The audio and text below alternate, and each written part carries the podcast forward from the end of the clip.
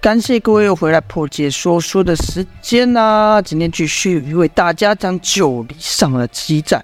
前文说到，姚惧以空中人桥的方式，带着胡野阶、南宫烈、夏景渊，还有那个叫谁殷万清，还是进入了九黎啊！他以空中人墙丢来丢过来的方式，把他们通通丢进了九黎。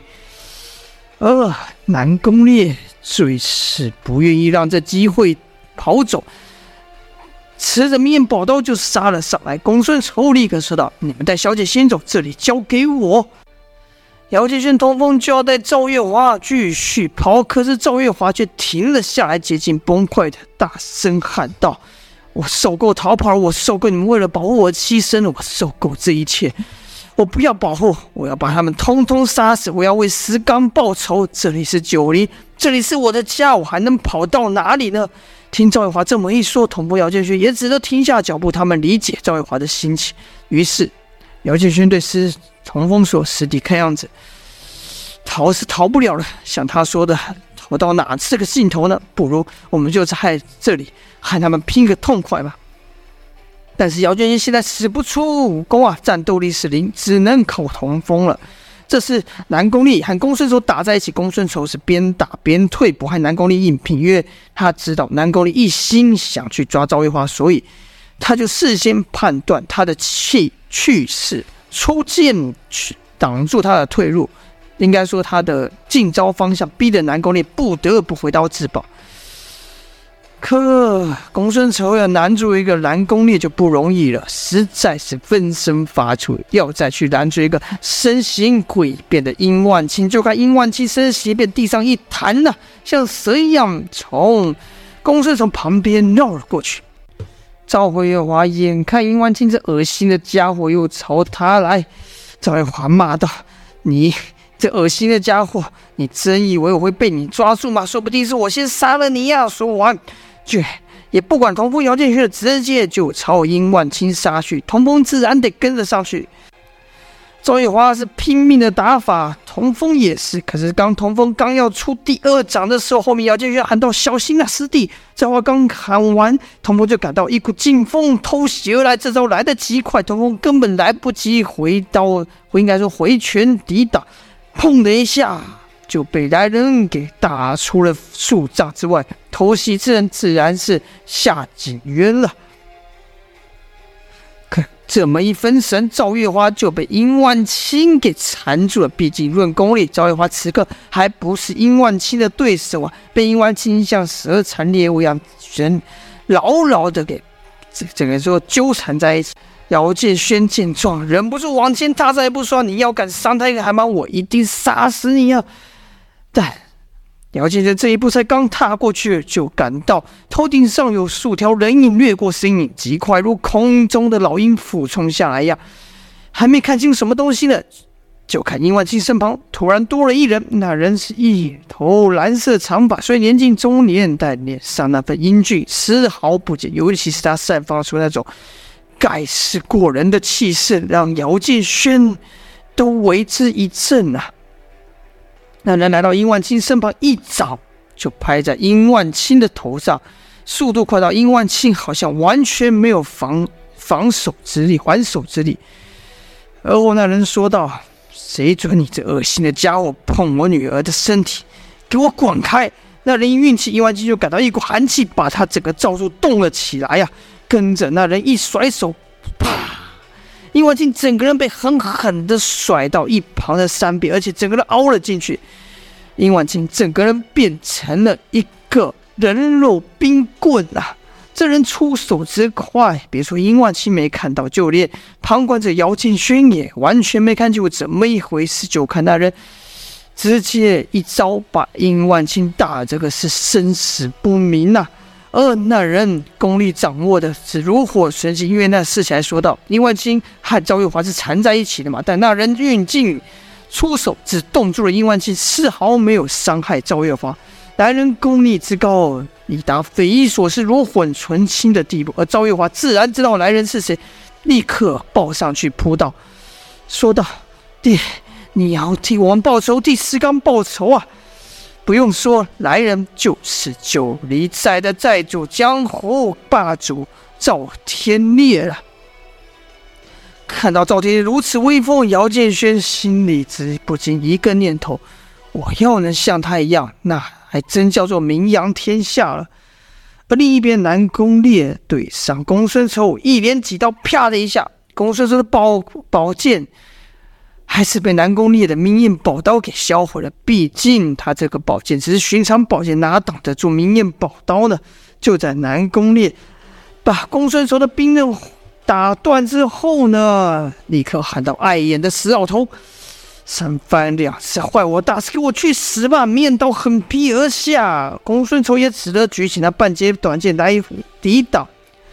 就看要杀到公孙仇的时候，一声啪“砰”的一声，是金非金啊！面刀被弹开了。与此同时，公孙仇身旁来了一个人，那人身穿道袍，一双碧眼，眼透奇异金光，脸型消瘦却不却不萎靡啊，给人一种非常精明之感。手上武器也是特别，是五色长棒，那五色分为青、黄、赤、薄、褐啊。南宫烈就感到对方棒中传来的热劲和自己内力颇为类似，击退那南宫烈之后，那人对那道人呐、对公孙仇说：“真没想到你也有如此狼狈的一刻、啊。”公孙仇则笑道：“你少跟我说这些废话，也该换你们卖卖力气。这一路上我可我可累得不轻了。”那人则说：“哼，对付这种三流角色何须费力呢？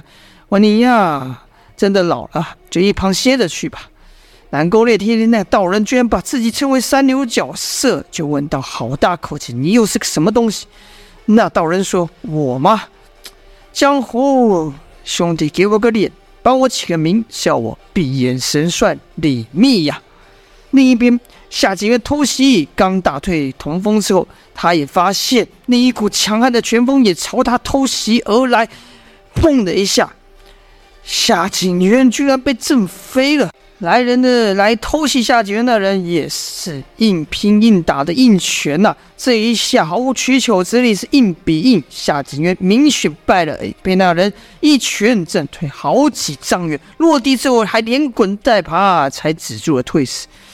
待落地抬起时候，才看起来那看清楚那个人，那人块头身的也不小啊。一身盘锅错节的肌肉，比自己一点不差。尤其是他那那头扎眼的红发和扎眼的蓝红，不是不是蓝，是红胡须，红的卷曲大胡子。那人打退夏景渊后还说不够劲啊，小子你没吃饭呐、夏景渊呐，以权重力大闻名江湖，生平还第一次被人这样说，就问道。等你尝过我大圆拳再说大话吧。看你这模样，你必然是这叫江满红的了。那人果然是江满红，就听江满红说道：“猜是猜对了，不过你要倒霉了。没错，这人正是九黎的江满红。除了江满红、李密、赵天烈出场外，还有两人也走了出来。一人手上拿着粗杆般的斧头。”容貌虽没有江满红那般魁梧，却非常精壮，像是石刚一样。一头黑色短发，那容貌就像是个带兵练武的教头。那人正是潘斌提过的九黎之刃，睚眥旗的总教头，负责九黎之攻击的切风月费师。而在他旁边，那人矮他一个头，好似缩小版的江满红，从头到尾是一身黝黑啊，好像刚从墨水中捞出来一样。两条手臂精壮，特别特别精壮结实。更让他特别的是，他眉头上三道额头纹凹起来，好像有人在他眉头上写了一个山一样。这个人呢，正是九黎的铁匠，人称铁手的卢野平。哦，这闭眼神算李密、江满红，还有切风月费师和铁手卢也平，正是江湖人称九黎四柱的四人呐、再回说寨主赵天烈，一手抱着赵月华，一双利眼如鹰，横扫全场后，把目光定在了杨无惧身上，说道：“哼，有趣有趣，连他也来了。”跟着就对赵月华温柔地说道：“走，去你两位叔叔身边。赵月华则说：“爹，你一定要替我们报仇，替石刚报仇啊！”赵天烈说：“当然，谁敢损害我的兄弟，我绝对让他付出代价。”而后柔劲一一送，把赵月华送到了如如也平和费师的身后。杨无惧一看到赵天烈现身，也不像汉在这些杂兵纠缠呐、啊，又一腿一蹬，在一个炸在兵身上，那人登时骨裂身亡。随着这一蹬，杨无惧直接朝赵天烈冲去，突然止住了身，在赵天烈身前一丈之处，他巨大的死影子盖过了赵天烈。杨无惧看到赵天烈，就感觉回到了数年前那一般。他放声大笑，说道：“上次那场架打得很痛快，但没想到你跑走了。这次你还跑不跑？”赵天烈回道：“只怕这次是你要跑了。”杨无惧听完又一阵狂笑，说道：“怎么？这回你还盼着那奇怪的人少年来救你吗？”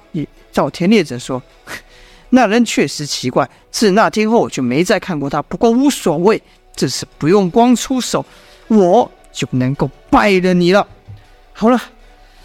九黎之主赵天烈和本章的 BOSS 杨无惧总要面对面的 PK，前面四柱也都出来了。到底这场仗会如何呢？一定会相当精彩啊！就待各位分继续收听下去了。